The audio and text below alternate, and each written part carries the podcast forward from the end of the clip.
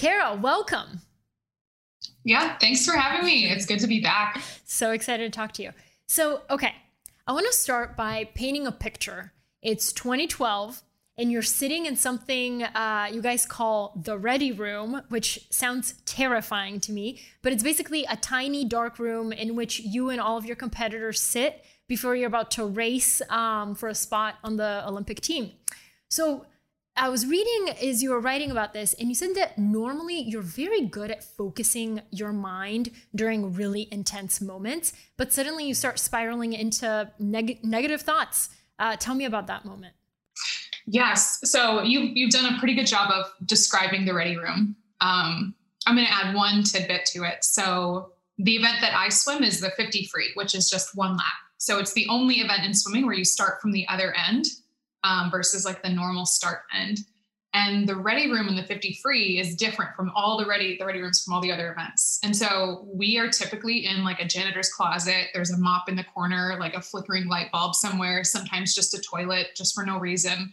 So it's like, it's a really, it's an interesting environment, and you're sitting in there with the 7 other people that you're about to walk out with, and race in front of millions of people. And you want nothing more than to beat them, like with everything in your being, in about 5 minutes. But in the meantime, you just have to kind of sit with your feelings and mentally get yourself ready.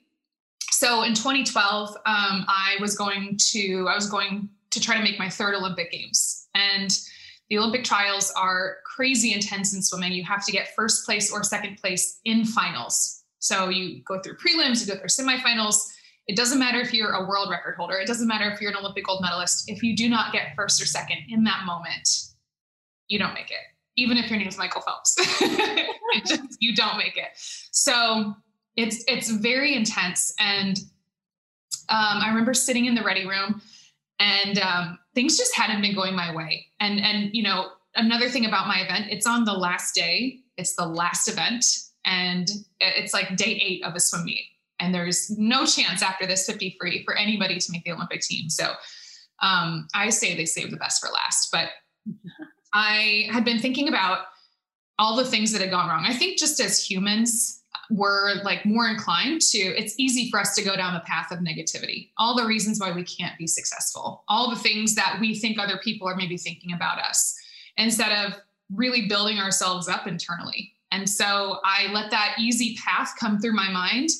And I was like, oh my gosh, you know, I've had like this bad back problem for the last 4 years.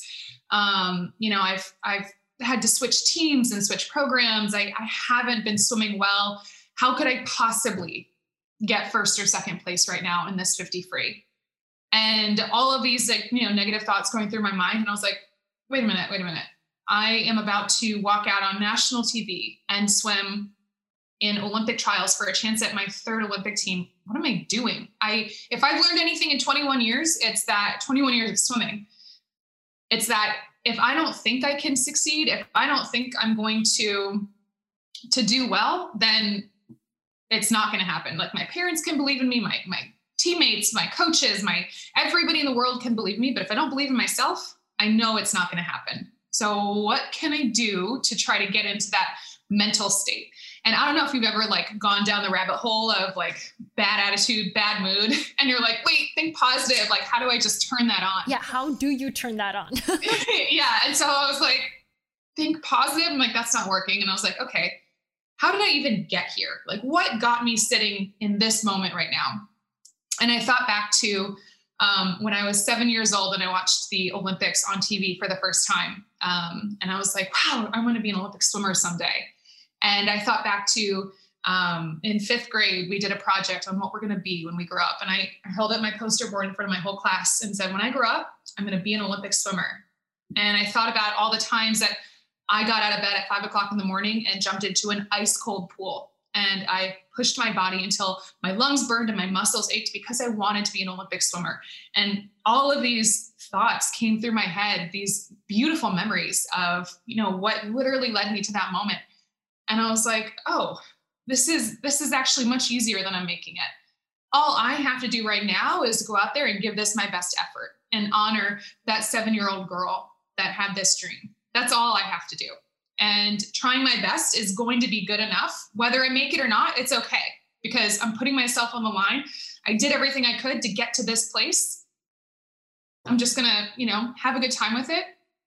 And whatever happens, happens. To be realistic, I was like, I'm probably good enough for fourth place today. Who knows? It's the shortest event in swimming. It comes down to literally 100th of a second, between making and not making, which is a strand of a hair. But wow. I was so relaxed walking out, and it's my favorite race of all time because and it is funny too. I didn't go best time in this swim. I didn't win. I didn't break a record. All things that I've done in the past, but it's my favorite race because I was able to change the outcome of that race before it started. And walking out behind the blocks, I was like having a good time, I'm probably going to retire after this. Like what a great way to go out. I hear my brothers, I'm waving, and I stepped up on the blocks and the gun went off, and I dive in kicking and pulling as hard as I can down the pool. And I touched the wall and I looked up, and, just like that moment of time, like, did this really just happen? And I was almost having a hard time. Is that a 2 or a 7? Like, I don't want to be that person that celebrates 7th place, by, not making it. And in the line of sight, I could see my brothers. I have 2 older brothers. And they were in my line of sight to the clock, and their arms are up, they're going crazy. And I was like, wow, it worked. I did it. And I thought I just retired, but now I swim for another 4 weeks, but that's okay. What's really amazing about that video, and I will actually include it in the article when I write it, is when you step out on the blocks, you have this like smirk, but it's like a confident smirk. It's so funny. Whereas kind of your competitors just, they're getting ready, but you're just standing there like Wonder Woman, like, I am going to do this. You don't know what's coming. And I love that. So you make it to the Olympics, and I love that you talk about that this was actually your favorite race, because for this interview, I decided to kind of talk a little bit about your journey to that race. So the string of events that led up to that moment, I mean, talk about adversity. Like, you had been to the Olympics twice already. So the first time you went, you were 18, correct? Yep. And so then... for the third time, you decided to train with a high school swimmer named Missy Franklin and move out to Colorado. Tell me about that decision. Yeah, I was training in Southern California with a professional team that I had moved out in, I think, 2009. And my intention was to, 2009 is a pretty decent amount of time before 2012. So to make a drastic change, like a new team and a new coach, I felt like it was a good amount of time for that decision to really set in and for me to hit a good, pace with my coach and build that trust and relationship. And that team fell apart within 1 year. The coach completely left swimming, of course, through scandal, and I was forced to relocate to a new program. And I'd heard about an up-and-coming high school girl named Missy Franklin in Denver, and at that point, going for my third team, I was one of the oldest people still swimming in the sport, in my mid 20s at the time, and qualifying for 3 Olympics isn't super common. And so I was like, you know what, maybe I need a change of scenery, and swimming with somebody younger might be really good for me. And so I moved out to Denver, and training with Missy was really special because there's actually a 10-year age difference between the two of us. We're both 6 feet tall. We're both fair skin, brown hair. Like, we look actually a lot alike, but I am 10 years older than her. And I was going for my third games while she was trying for her first. And so it was almost like I got to experience everything for the first time again through Missy's eyes. Like, everything was exciting again. Everything was new again. And it breathed new life into me. Unfortunately, that program just wasn't a good fit. As much as I tried to make it work, I couldn't fit a square peg in a round hole. And I had to leave again about 3 months before trials, one last ditch effort to a different team on the other side of the country, because I got to a point where it was, maybe April of 2012. Olympic trials were in June. And I was like, I know if I stay here in Colorado, I'm not going to make the Olympic team. So I can either hang it up right now and put myself out of my misery and not experience going to trials and just feeling terrible about myself, or I can do a Hail Mary and I can move one more time, which moving back in 2009 was a big deal. Moving again to Colorado in 2010, like it was just so much. And so, I gave it everything I had. I called the coach in Charlotte, North Carolina, and I was like, hey, really need a new program. It's 3 months before trials. I understand if it's a no, but I just wanted to give it a try. And he said, and I've known this coach for a long time. He's very, very successful Olympic coach for years. And he's like, Kara Lynn, are you swimming for the next 3 months to finish out your contracts and, you know, just say that you did it? Or are you swimming to make the Olympic team? And I was like, coach, I'm swimming to make the Olympic team. And he was like, okay, welcome aboard. And so I moved again, but it ended up paying off. And, you know, it was definitely that storyline running through my head in the ready room. Like, that was like, this is crazy. How could I possibly think that those things are going to help me? But in the end, that like really trusting your gut, like, hey, I'm not in the right place right now. And no matter how hard I try to make it right, it's just not going to happen. I can keep everybody happy and stay where I am and, you know, be quiet and sit in the corner and do what I'm told. And then at the end of the day, personally be extremely let down, or I can stir the pot, get up and go and see what happens. So I actually think this is a very interesting skill set to have and mindset to have in both sport and business life, just knowing when something is wrong for you and moving and taking action to get out of that situation. So there's actually, for those of you watching, there's a documentary about Kara Lynn and Missy called Touch the Wall, in which this whole journey is documented. And watching that, it was so interesting because you could see how you really wanted to stay for Missy, but also you knew that the coach wasn't the right match for you. Did you realize the mismatch between you and the coach pretty early on and kind of stuck around to see, or when did you realize it? Oh, this gives me kind of chills. Nobody's ever asked me this. I realized it probably within the first 4 to 6 weeks of moving to the program. Wow. I was just kind of waiting for that feeling, that affirmation of, okay, this is a good relationship. This is a very trusting relationship. You know, he is making promises or declarations that he is seeing through.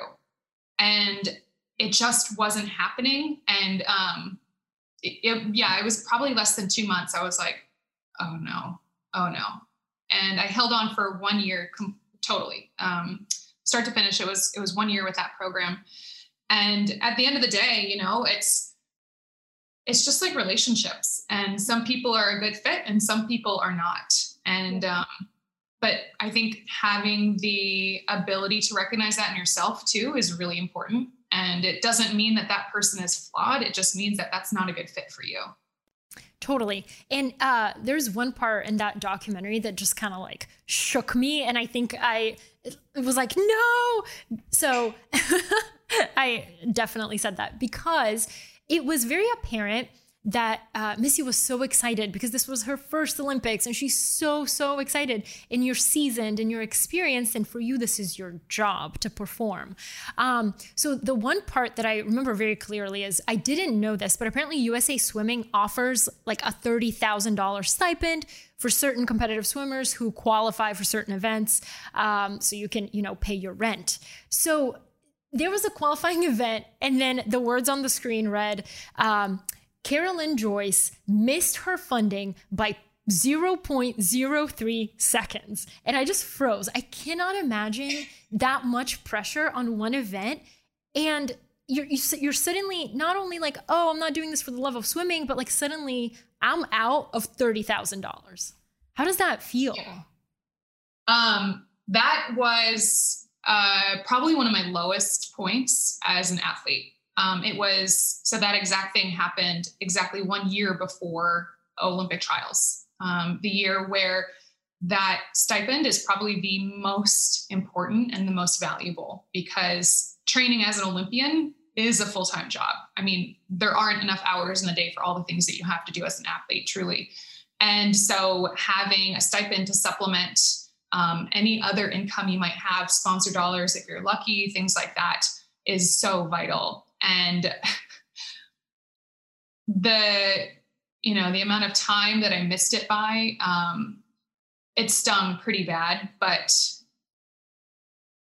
I don't think I was still training with the wrong program at that time. And I was like, I know that this, one place and this pretty bad scenario is not a reflection on how hard I've been working or how bad I want this.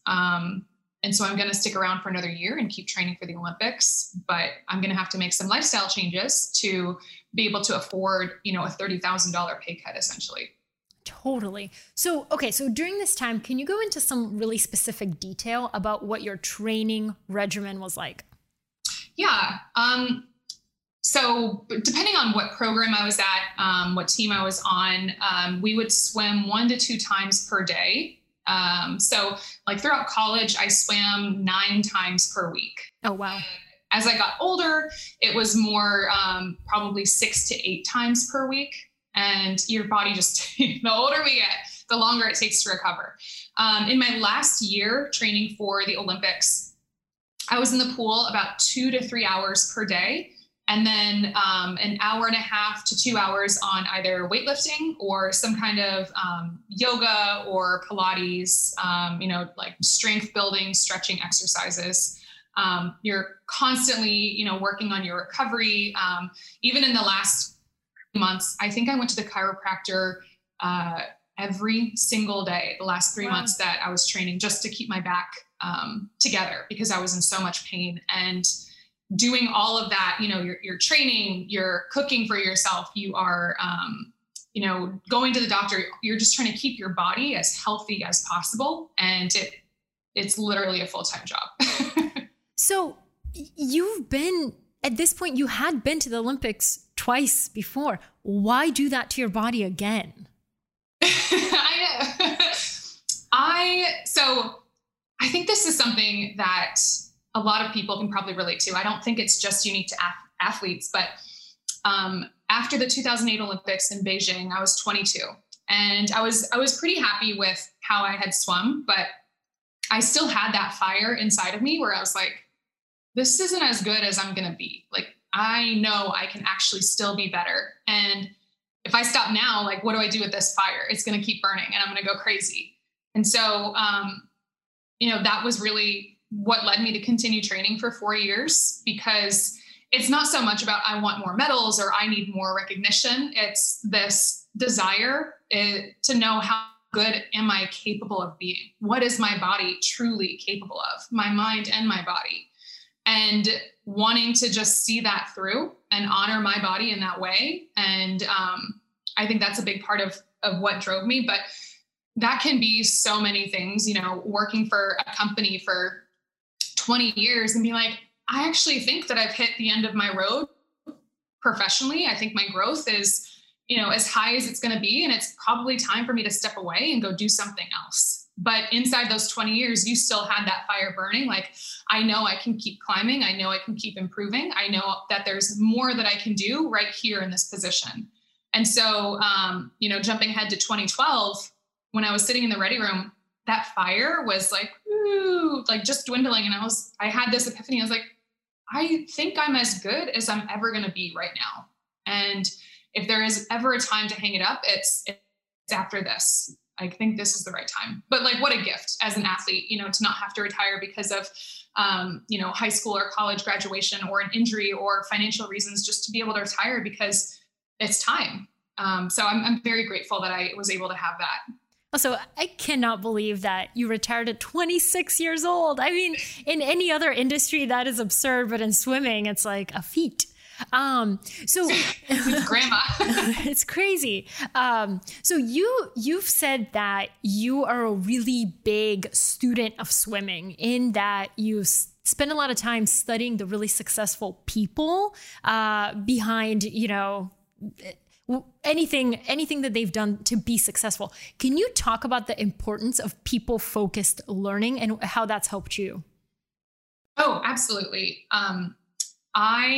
I'm actually, you know, being a student of the sport for 21 years and now being retired, now I'm just a huge nerd of the sport. I'm like, I have all this useless knowledge on swimming with nowhere to take it. But it just makes me, I'm just a big swim fan now. But as an athlete, and I know I definitely saw a difference throughout my career with the advancements in technology, but being able to study people that are doing what I want to do, but better, is like the greatest, you know, teacher. It's the greatest learning experience. And I loved going to meets and, you know, just standing on the side of it doesn't matter what event it is. I swim the 50 freestyle, but I can still learn something from people swimming the 100 breaststroke or the individual medley or whatever it is. And studying people's strokes, their breakout, how they're operating, how their body is moving through the water. And what are they doing really well that I can apply to my own self and my growth in the water and, you know, make improvements in that way. And I am literally the exact same with business now. Like how can I, you know, as an entrepreneur, what can I do that other successful entrepreneurs are doing? You know, it's more common, I think, to talk about in the business world, but as athletes, it's like the greatest gift is having video review or being able to watch people's races from, you know, halfway around the world and learn from that. So, and also, you know, my race being as close as it is, hundredths of a second, I equate the 50 freestyle and swimming to the balance beam in gymnastics. Like Simone Biles isn't going to pop on the balance beam and be like, okay, what am I feeling like today? Like one twist, maybe three flips. I don't know. I'll see how, like, every time she gets on the balance beam, she does the same routine with the goal of getting it as close to perfection as possible. And it's the same thing with the 50 free. Every time you step up on the blocks, your goal is to get as close to perfection for your race as possible. Everything's mapped out ahead of time. Everything is pre-planned. And, you know, being a student of the sport, I think is almost even more important for sprinters because we don't have wiggle room to make a mistake. And improvise. So that played a huge part in, yeah. What am I feeling today? That's exactly how I wake up and write. Like, what do I feel like tonight? Yeah. No. So this is, I love this because I've always said that, like, I'm not the most talented writer. I'm not the best writer, but I probably am one of the most consistent because I write all the time. And so for you, for swimming, the people who go to the Olympics, they're not good. They're the best in the entire world. So what, being a student of the sport, what have you learned separates the great from the really, really great? Like, what are those tiny qualities or skills that you've identified from studying so many people? That's a great question. I think there's the obvious. It's like, so our size, you know, like I have really big hands. So that really helps in swimming. I'm also 6 feet tall. That also helps. Everybody knows like Michael Phelps' body is like the ideal, you know, he's the fish on land. It's the ideal swimmer's body, broad shoulders, long torso, flexible joints. There's that, which I think is the obvious, but then I would say the thing that separates the good from the great is, I think it's focus. And I actually learned this from watching Michael for so many years. We were on, you know, 3 Olympic teams together, and being a student of the sport, always watching him behind the blocks and just knowing the person that he is outside of the water and then seeing the person that he is behind the blocks when he's ready to dive in. It was maybe a few years before I retired, but I was like, wait a minute, this guy can focus like on another level. And it's something that you can see in LeBron James and Serena Williams and Tiger. It's like the best athletes in the world have this incredible ability and scale for focus that most of us don't have. And I understand, you know, I am an Olympian, but I even look at Michael and I'm like, I have only a fraction of what he has. You know, I understand I do have a really good ability to focus, but I'm not on his level. But I think that's probably one of the biggest things. That's so interesting. Do you think that some of that focus, so for example, right before a really high pressure situation, like an Olympic event, I've read about Michael Phelps and a lot of other swimmers have these small rituals that they do. Does that help you get in the zone? Is that a thing? Like, what do you think? Yeah. I think rituals like really small rituals are easy to accomplish, easy, whatever that is. Like I don't know, I always take off my right shoe first when I get behind the blocks. There's something really simple, but you know, as you progress as an athlete, you go from local games or competitions where your mom can make, you know, your favorite spaghetti the night before, and you get your pillow in the car on your drive, and all of these like really nice things, nice to haves. And as you get older and you start improving, now you're traveling across the country, or you're traveling across the world, and you're swimming in a time zone where it's like 3 a.m. at home, but now you have to be at your best and you don't have that lucky spaghetti dinner or your pillow. So I think a lot of athletes, as we kind of improve and get better, the rituals that you have and the good luck things that you do get a little bit less and a little bit smaller. And it's just about what are the things in your life and in your circle, no matter where you are, that you have control over. What does that look like? So for me, you know, a ritual is the night before a race, I lay everything out on my bed, wherever I'm at in the world, and I pack my bag for the next day. I have my suit ready. I have my backup suit. I have my warm fuzzy socks. I have all the stuff, my towel, everything that I need. And as I pack and put it, you know, in the order that I will need it the next day, I try to visualize my race. What's it going to feel like when I dive in the water? What's the water going to feel like rushing over me? What's it going to feel like through my back and my arms as I extend in the water? And that gets me ready. But those are things that are really easy and that I can take with me everywhere. So my rituals definitely got more simple, I would say, as I progressed as an athlete. That's really cool. And just out of curiosity, so when you were in the ready room and you went down this negativity spiral, I think a lot of regular people would have those negative thoughts, but they wouldn't have the awareness to know, like, hey, stop it and visualize something better. Did that take you a while, or have you always been kind of a visual person? I think I learned that through swimming races where I knew I was not in a good headspace. Mm-hmm. And that's something that's great about this sport in particular. Every single time you compete in this sport, it goes straight back to you and your performance and your effort at that moment. Nobody's passing you a ball. Nobody is, you know, doing anything that can affect you. It's just you and the clock every single time. And so being able to reflect after a race, like, why did that go so bad? Or at the end of a season, like, I really did not compete to the level that I could have. What are the things that I could improve on? And just being reflective after things don't really go as you had hoped or predicted. I mean, that's one of the best things that we can do, is learn from our mistakes, and also, you know, not take your mistakes too hard, and know that, hey, I did make this mistake, and that's a good thing. It's one more thing I can check off that I know not to do next time, and just be better for it.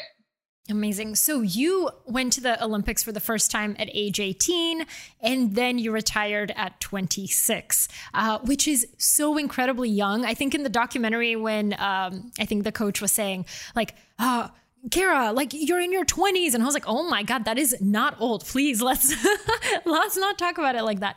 But so when you retire, did you ever fear that you had peaked too early? Because you reached the peak of your career so early on that you were kind of scared that you would get lost with what to do next.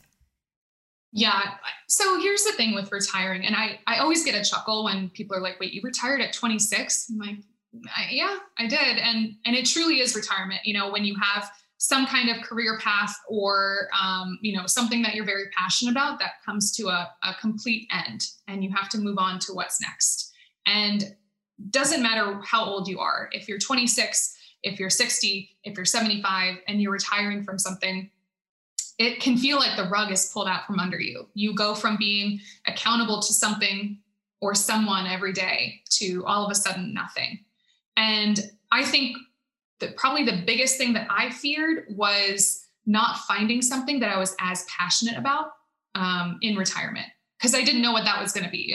When I retired, I had no idea what I wanted to do. But I would say my biggest fear was like, what if I don't find something that I love? And I have gone from knowing the greatest passion and just loving something so much. I have to have that again. but what if I don't? Yeah. So, okay. So I love this for multiple reasons, but one of them being that I spent kind of my 20s really at Fortune magazine, and my title was editor and writer at Fortune magazine. Any room I walked into, people are like, oh, that's such an important title. She must be important. So then when I left to do The Profile full time, I was like, oh my God, like, what is my identity now? But luckily, by starting The Profile, I was able to tie my identity to my name, which I think is the most powerful thing you can do. And you did something similar in that your second act was starting a business for yourself and for a cause that you genuinely believe in. How did you decide to do that? Yeah, gosh, being an entrepreneur, like, you're just a different kind of crazy. It's not stated enough. So when I retired, like I said, I didn't know what I wanted to do, but I had this like weird, I'll never forget this moment, you know, after the Olympics. Their Olympics end in August at some point, but right when you're done, I mean, there's a lot of travel and demand that you're doing, whether it's a speaking engagement or I think one year we went on the season opener of Oprah. We go to the White House to meet the president. So you're back from the Olympics, but you're still kind of in this big like frenzy of being an Olympian and being celebrated for your accomplishments. And it was, I think it was October of 2012. I was sitting on my couch and I was like, wait a minute, I have nothing to do today. Like, it was just like the first time ever it hit, like, nothing is going to happen today unless I go do something. Like, no one's expecting me anywhere. And I made a commitment that because I don't know what's next, the best thing I can do for myself is to say yes to everything that comes my way. So any job offer, any speaking engagement, anything somebody offers me, I'll be like, yep, I'm doing it. I'll be there. I'll show up, because just by process of elimination, I'm going to know what I like and what I don't like, and hopefully something will stick.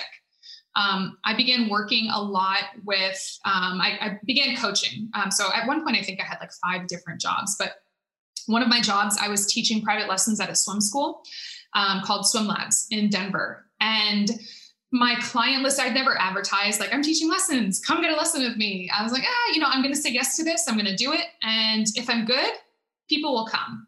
If I'm not, I'm going to know that this is something to move on from. And my client list really started to grow organically by word of mouth. And it was primarily teenage girl swimmers that would come and get a lesson. And the wait list to get a lesson was, I don't know, probably 7 or 8 months long. And people would be flying into Denver with their daughter. Like, hey, we've heard such great things. She's been really upset with her performance, or she's having a hard time on her team, or her confidence behind them, whatever it is. Can you help her?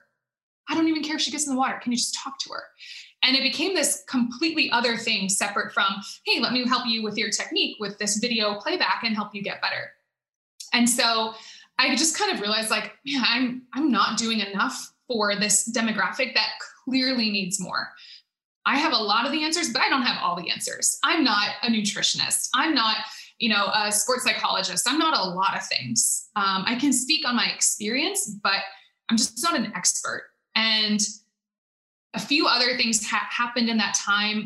One of my other jobs that I had, I quit, and I had just been invited to attend the ESPNW Summit. So I don't know if you're familiar with the ESPNW Summit, but it's a great event, and it's for pretty much every woman that has a tie or connection to sports. So you can go there and there'll be professional female athletes. There'll be women who work in sports journalism. There'll be women who work for companies that sponsor, like Toyota will have a ton of women there. So it's a really broad group. And I think Robin Roberts was the MC the year it went. So it was incredibly inspirational. And I took my last paycheck from the job that I had just quit. And I was like, don't know what I'm going to do next. I have this paycheck. I have an invitation to buy a ticket to this event. I have $2,500 in my hand. This ticket is $2,500. I am going to attend the ESPNW Summit, and it's going to change my life. I don't know how. It's like that Indiana Jones, like Raiders of the Lost Ark. Like, he has to take that step and it's invisible. I don't know how this is going to change my life, but I know it's going to, and I'm going to take that risk. And about a month after I had attended that summit, you know, I was on such a high. I was like, wait a minute, these girls that need so much more, I could just create an event for them where they get that experience that I just had. You know, they treated me like a queen at ESPNW, and these girls deserve that. And so a lot of those things really led to starting the Lead Sports Company, where we have live events. We bring in specialists in leadership, confidence, nutrition, mental health, you name it. And then a handful of female Olympians, and girls get to come for 4 days, get treated like absolute queens, and learn from not just their heroes, their Olympic heroes, like Missy and Elizabeth Beisel, like these crazy, amazing women, but they also get to learn from specialists. And these are topics that they're very passionate about. You know, they all love being athletes, but they don't really have the access or, you know, resources to get with, yep, you know, the best of the best women, that, you know, I've been fortunate in my network to be able to have relationships with, but, you know, opening that door to the next generation, like, hey, you should be learning from these women too. They're incredible and it can really help. So, okay. The one theme in your life journey is very much that you are willing to take the step into the unknown, because you just know, like, I don't know if this is going to be successful. I just need to move. And when you wrote a guest post for The Profile in 2018, I believe it was, you said this line, as I've learned in swimming, the antidote to doubt is action. And that's something that I recently also heard Dwayne "The Rock" Johnson say, which is that when he was super depressed and sad, he would learn to take action, which for him meant going to the gym. Why do you think action is so powerful, even in times of great uncertainty? I think action is, it's one of the best things that we can do. I recently heard a quote, and it was about people who suffered from trauma. Mm-hmm. And if you suffer from trauma, you kind of come to a fork in the road where you can sit in your trauma and be there forever, or you can move past it. And moving past it doesn't mean you don't acknowledge it, but it means that it happened and you're going to continue to move forward. And I think that is such a healthy way to approach things that, you know, it doesn't have to be traumatic, but a lot of people do experience depression. A lot of people do get down or feel stuck. And the thing that you can control is your response to it. So am I going to sit in it, or am I going to move past it? And I am definitely not a risk averse person. I know that for sure. Definitely not. I try not to, you know, like make crazy risks. I do try to be very calculated and think it through. But I think the best thing that we can do when we have those feelings, and even just getting to the point where you can acknowledge where you are, having that self-awareness is huge. And then once you're there, okay, what can I do about it? And I went through this. I wonder if other people are going through this too. Maybe I can help them, because if I did it, there's probably a good chance that somebody else is going through it too. That's amazing. So some of the lessons that you've learned from the amazing women that you've met, and also by training with Missy, the reason I love that documentary so much is because, yes, it's one of competition, but it's also one of friendship and confidence, and like you kind of teaching her what you know. So how do you actually teach confidence? Isn't that kind of a mushy, nebulous thing to get?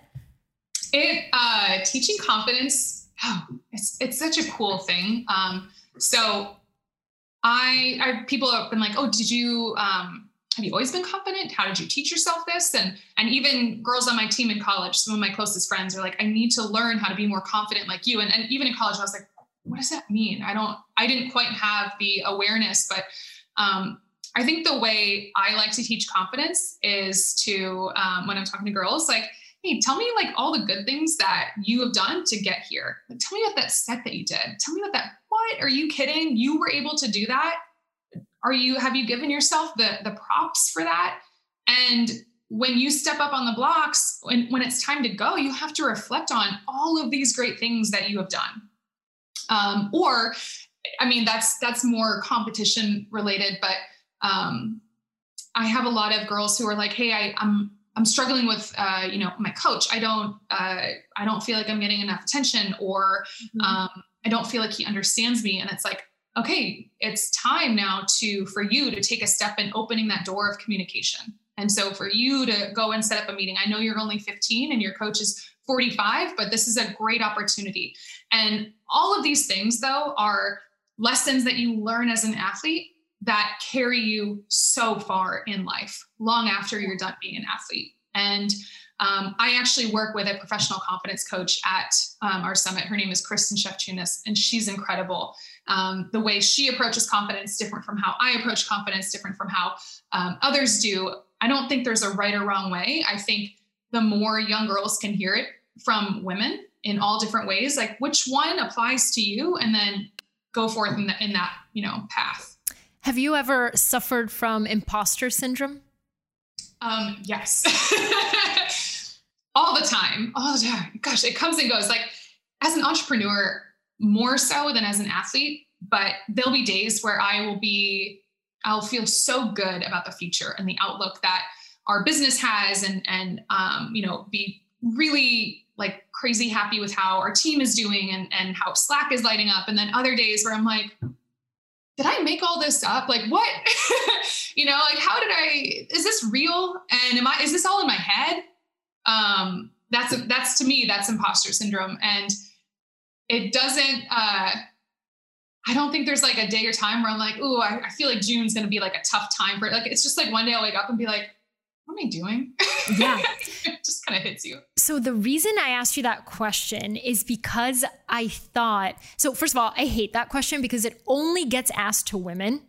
When's the last time you got, a male CEO, like, do you feel like an imposter? They never do. But the reason they don't is because I think you kind of answered the question earlier when you said, basically, I'm sitting in this seat. Like I've made it. Here's how I got here. And I think that that's basically why a lot of women mostly think that they're imposters, is because they're like, oh, wait, maybe I shouldn't be here. But you're sitting in that seat. And I think what you're talking about in the ready room, but also talking to the girls that you now mentor, they are there for a reason. So just be confident. It's not that easy, but you know what I mean. For sure. I think as athletes, it's so much more quantitative to be able to, like this practice happened, this weight session happened. These are the metrics that I have from it.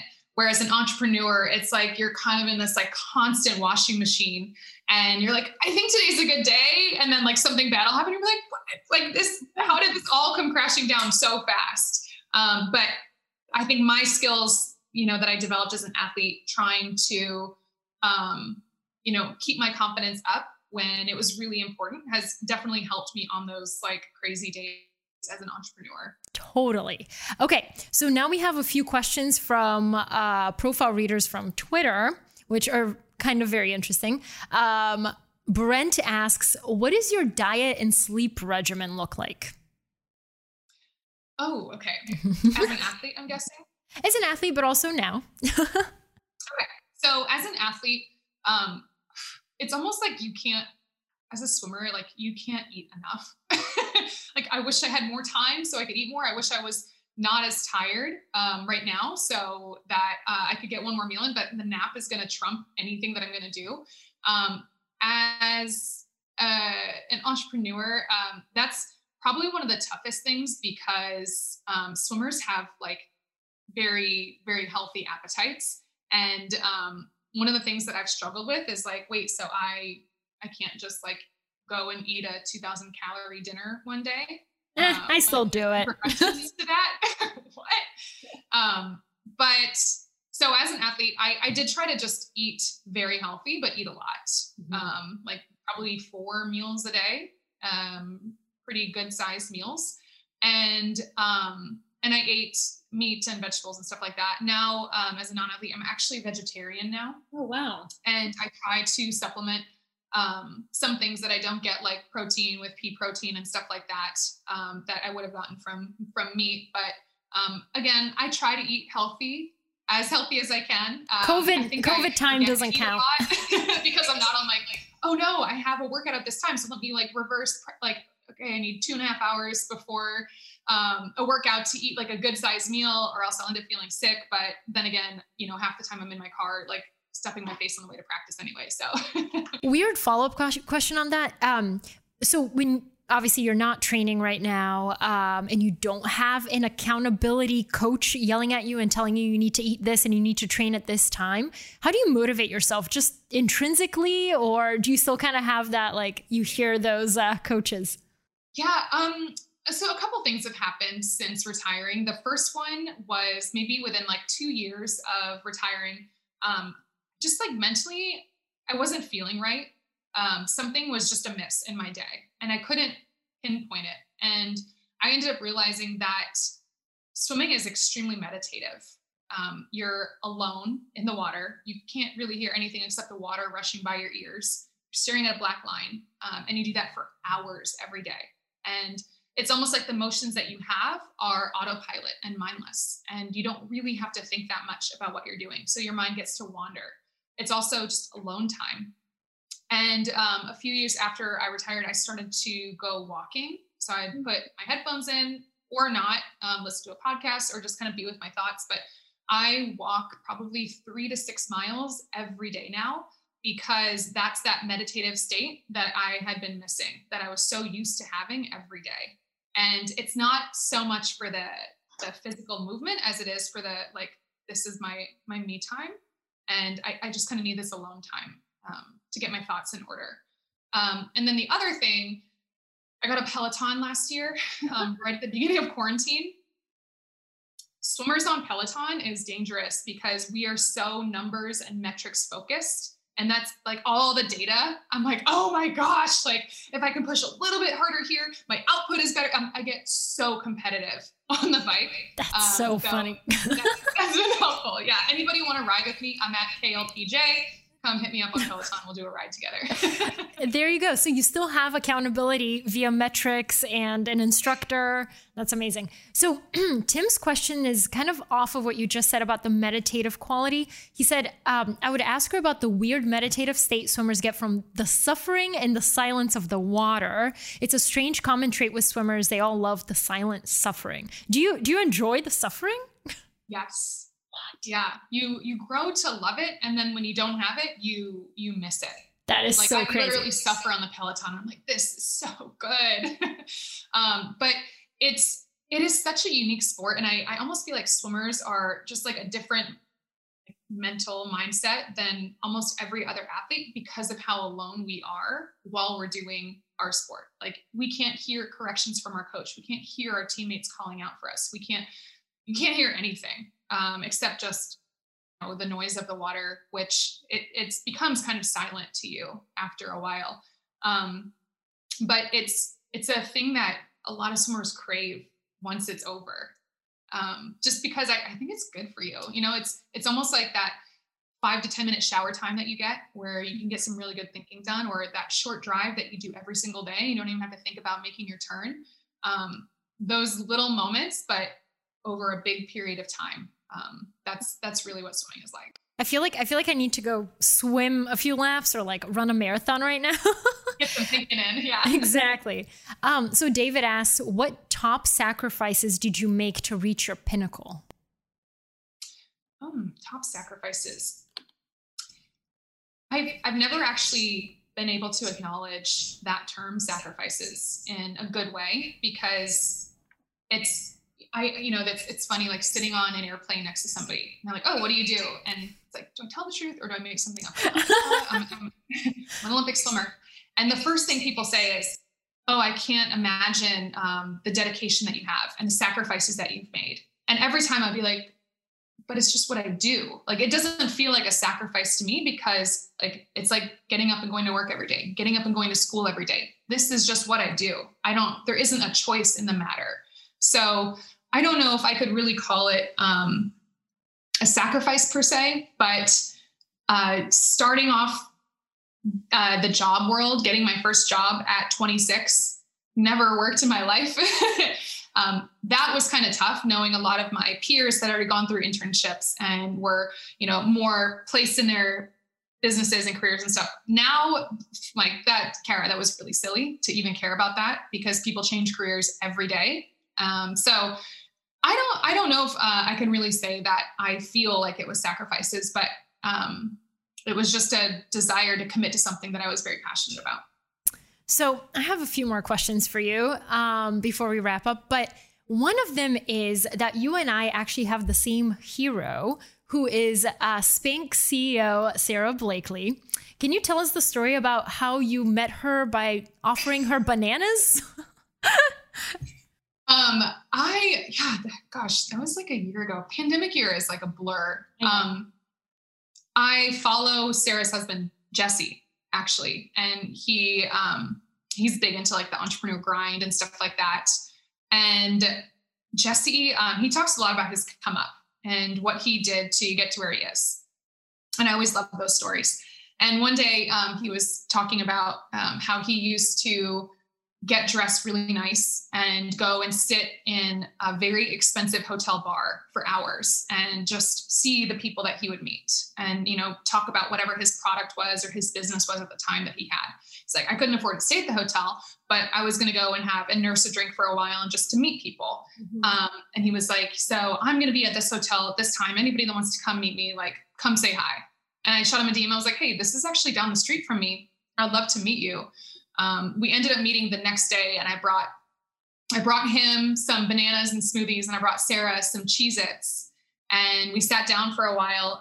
They have their oldest, son is a swimmer, and we talked about swimming. We talked about business, entrepreneurship, and stuff like that. But it was such a cool thing to meet them and get to hang out. And as a CEO yourself, what did you like about Sarah's story that you've implemented in your own business? I first heard Sarah's story on the podcast, How I Built This. I think she was his first guest too. It was so good. It's so good. You laugh along with her. She has such a great personality, and she's such a good storyteller of her story in a very relatable way, even though I don't do anything with undergarments and, Spanx, where it's so relatable just in a human way. But I think the thing about Sarah that, aside from her relatability, is she just was never going to stop. You know, there was never a point in time where it was like, okay, I really tried and I didn't make it on Oprah's Favorite Things this year, so this is the end for me, which, you know, ended up happening for her and really helped her brand. But I've had people in the last year, because it's been an extremely hard year for anybody in business, most people in business. And I've had a lot of people in the last year be like, have you thought about just kind of hanging it up for your company? I mean, we operate in live in-person events in sports, which completely vanished for quite a while. And I was like, no, this is what I do. And there's never been a time where I have gotten to the end of the road and been like, I've done everything I can in girls leadership and development for athletes. And I'm done here. Like it's not even an option. And I haven't exhausted everything. So, I think that's something that I always loved about her story, was like, she was just going to keep going. She's going to sell fax machines while she's building her undergarment business. And that's just the way it is. So I love that part of her story. That's amazing. Which leads me to, you said that you heard this quote from a coach once. He said, success is contagious. So why did that stick out to you? Yeah. That was my coach, Jack Bauerle from Georgia. Success. Oh yeah. We both went to Georgia. I always forget this. Yeah. Success is contagious. I think as an athlete, there's nothing better than seeing your teammates do really well. So especially let's say at swimming, we show up to a really big meet, and the first event, you know, our teammate swims and just completely crushes their time or whatever it is. You're so happy for them, but then you're also like, wait, I've been swimming next to them every day. Like, I probably have good things coming my way too. And just that mental power that gives you in that moment, that's contagious. And my coach, he said this to me, it was actually at Olympic trials in 2016. I was like, coach, your team is crushing it right now. I'm so proud of these Georgia Bulldogs. And he was like, you know, since the first race of this meet, the dominoes have been falling, because success is contagious. And when you allow yourself to really be happy for other people, I think as women, that's almost like we are ingrained to think that someone else's success is my failure, or someone else's success is taking something away from me. And that's not the case at all. And when you realize, like, hey, if I'm really happy for this person, if I can lean into their success and see what they're doing, I can have that too. And there's enough for all of us. So I love that success is contagious, and like, hop on the bandwagon because it's still moving. I love that. And my final question for you is, what does the word success mean to you? Oh man. I think success is, at the end of the day, I tried my best. I did what I was capable of doing, and I'm proud of the effort that I gave. Because as an athlete, I think it can be really hard to get tied up in other people's external opinion of success. Like, I'm a 4-time Olympic silver medalist. You'd be shocked at how many times people are like, I'm so sorry for your failure to win a gold medal. No, I'm sorry that that's what you think. But somebody else's idea of success cannot be tied into my idea of success. And I had to learn that as an athlete. So for me as a business owner, I don't have illusions of like, we're going to be a unicorn company. And if we're not a unicorn company, then we're not successful. That's not the case at all. To me, success is, am I doing something that's making a difference? Am I truly making an impact? Am I using my skills to the best that I can? At the end of the day, if I can say yes to that, then I can put my head on my pillow and rest easy and know, like, this has been a success. And to come full circle from the story that you told in 2012, where that race wasn't your best time, you know, wasn't like you didn't get first place or whatever, but it was your favorite and you probably felt successful because you gave it your full effort, right? Exactly. Yes. And so someone else looking at that race might be like, she got second. Like, she didn't even go best time. You know, she missed out on all these markers that I think of success. But for me, I'm like, it doesn't matter what you think. You're not in the arena. So your opinion doesn't matter. And so it's definitely something that has carried over from being an athlete. I love that. If you're not in the arena, your opinion does not matter. Love that. Awesome. Thank you so much, Kara. This was amazing. My pleasure.